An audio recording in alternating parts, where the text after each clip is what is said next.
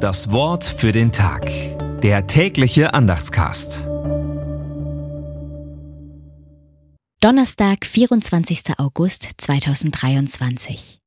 Wenn ich aber die Dämonen durch den Geist Gottes austreibe, so ist ja das Reich Gottes zu euch gekommen. Matthäus 12, Vers 28. Gedanken dazu von Gerlinde Hühn. Früher sprachen die Menschen vom Reich der Dämonen. In vielen Schriften der Bibel wird der Glaube an Dämonen vorausgesetzt.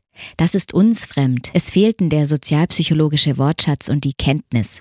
Matthäus spricht die Sprache seiner Zeit. Hilfe für besessene Menschen bestehe darin, die in ihnen hausenden Dämonen auszutreiben. Auch heute gibt es evangelikale Gruppen, die Dämonenaustreibung praktizieren. Man hält das für evangeliumsgemäß. Aber das ist gefährlich und ein Rückfall in die Zeit vor der Aufklärung.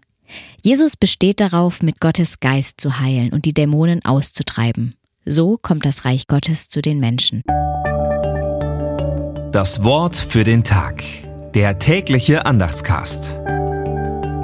Präsentiert vom Evangelischen Gemeindeblatt für Württemberg. Mehr Infos in den Show Notes und unter www.evangelisches-gemeindeblatt.de.